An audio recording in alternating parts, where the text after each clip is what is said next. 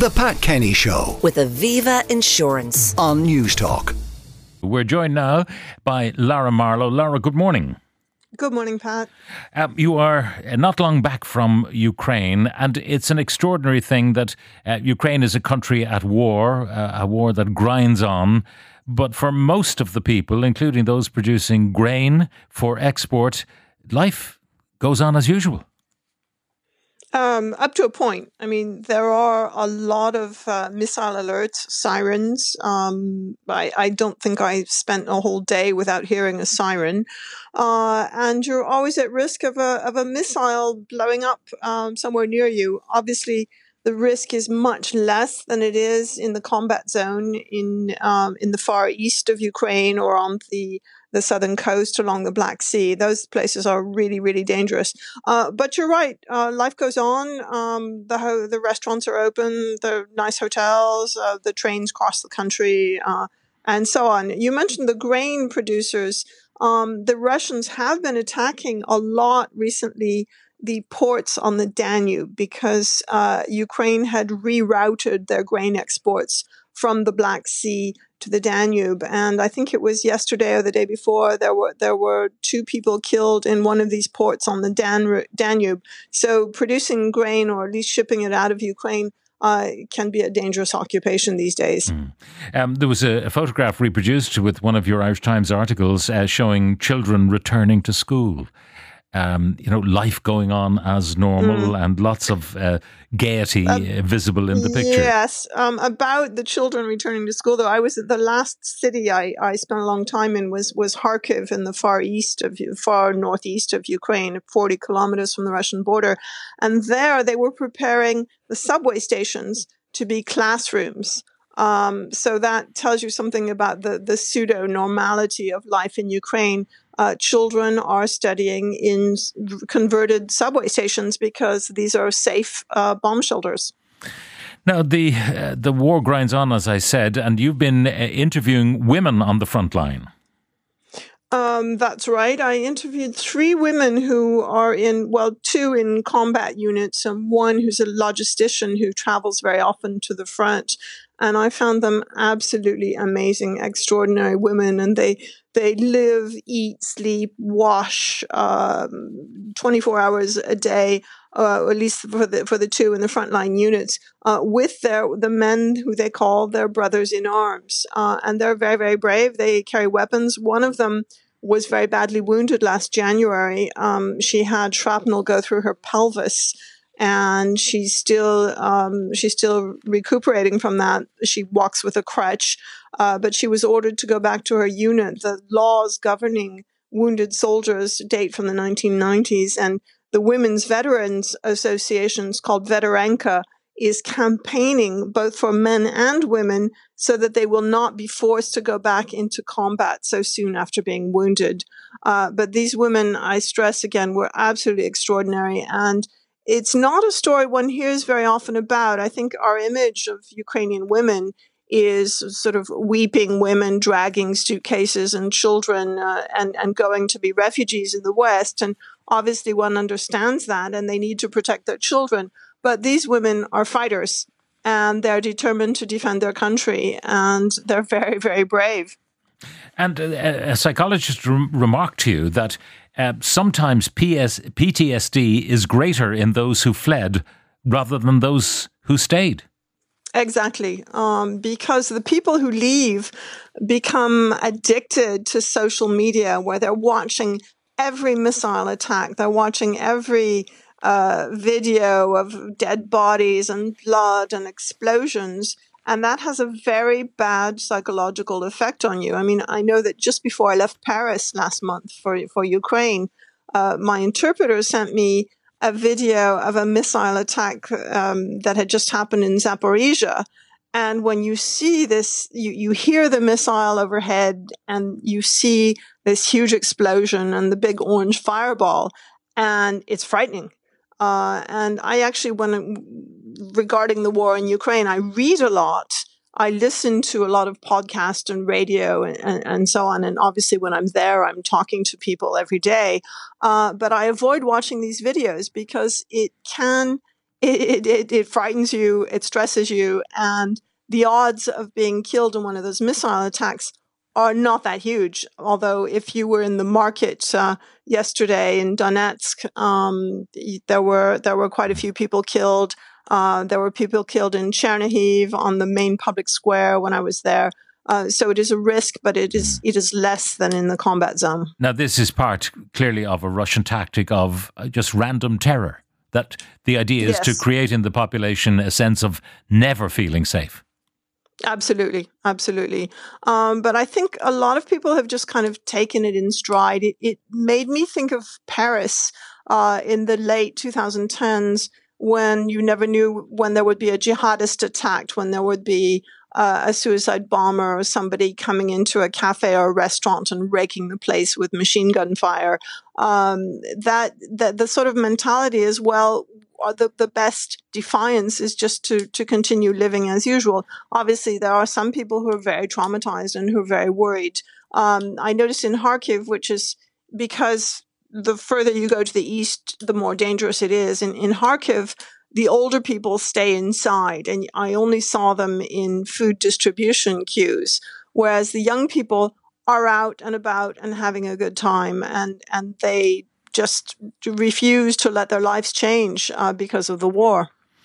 What is the attitude towards the revelations about uh, corruption in uh, the purchase and supply of munitions and equipment, um, the dismissal of the defense minister?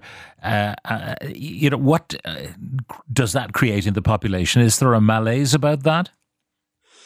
Yes, I, I think that one argument I've heard is that this is a, a, a benefit of the war in a sense that corruption is being weeded out. I mean, as you know, uh, Zelensky has just fired has just fired the defense minister, not because the defense minister was personally corrupt. In fact, he's being sent as ambassador to London, but because there was corruption in the defense ministry. There were big kickbacks on contracts um, at one point for food, also for uniforms. They were sold uh, allegedly winter uniforms, which turned out to be summer uniforms, and the defense minister had failed to deal with this.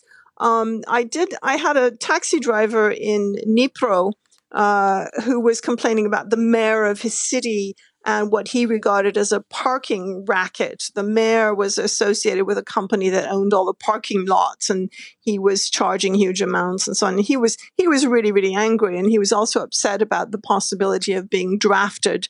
So yes, some people are upset about it, but by and large people weren't really complaining. They sort of shrug their shoulders and say, well, this was a very corrupt country. It's not as bad as it was. And because of the pressure from the European Union and NATO on Ukraine to reform itself, uh, they think it's it's headed in the right direction. Mm-hmm. How confident are people that the war will be won, and how do they react to uh, those? Some of them in the West who call for peacemaking and uh, perhaps ceding territory permanently to the Russians there is a small minority uh, who tell you that a bad peace is better than a good war. Uh, but the vast majority of people I talked to, and there were dozens, um, dozens and dozens of them, are determined to get their territory back. Uh, who's uh, an advisor to Zelensky, said a couple of weeks ago, um, he, he talks about the Munich syndrome, uh, i.e., appeasement in the Second World War by, by Chamberlain and Daladier. And, and he says he criticized uh, the Western politicians, people like Nicolas Sarkozy, who are, are more than happy to sacrifice Ukrainian territory so that they can stop this wretched war. Um, but the Ukrainians believe that if they don't win this war, if they don't stop Vladimir Putin, we'll just have to fight again. Uh, and they, they compare this to to the the run up to the Second World War and the fact that that Hitler uh, took the Sudetenland and, and then invaded Poland. And you know, if you if you look back at the history, recent history, um, Putin took twenty percent of Georgia back in two thousand and eight, and nobody stopped him. And now he's got twenty percent of Ukraine. And I think there's a very strong feeling that if you don't stop him now, you're going to have to, it will just get worse and worse and he'll become more and more mm. greedy and want more and more territory. How do they think the war is going to change? Because they have been making slow progress, but hampered by minefields, uh, which the Russians have planted, and therefore, um, you know, the potential for huge attrition if they go forward too fast, uh, and mm. the arrival of uh, jet fighter aircraft and more and more sophisticated weaponry from the West. Meanwhile, uh, we see Putin uh, going to be talking to the North Koreans about uh, a supply of arms. Mm, which which seems very humiliating for Putin to have to go to North Korea. Um, yeah, the Ukraine. I think the impatience is on the side of the Westerners. Um, there, has been a, a, lot of talk about a, a, New York Times piece, and then subsequently a piece in the Wall Street Journal quoting anonymous armchair strategist saying that the um, the Ukrainian tactics or the Ukrainian strategy was not the right one. That they've got too many men, too too much uh, materiel on the eastern front, and they need to concentrate on the southern front, and and so on and so forth. I think the, the Ukrainians are patient. They know this is going to be a very very long slog.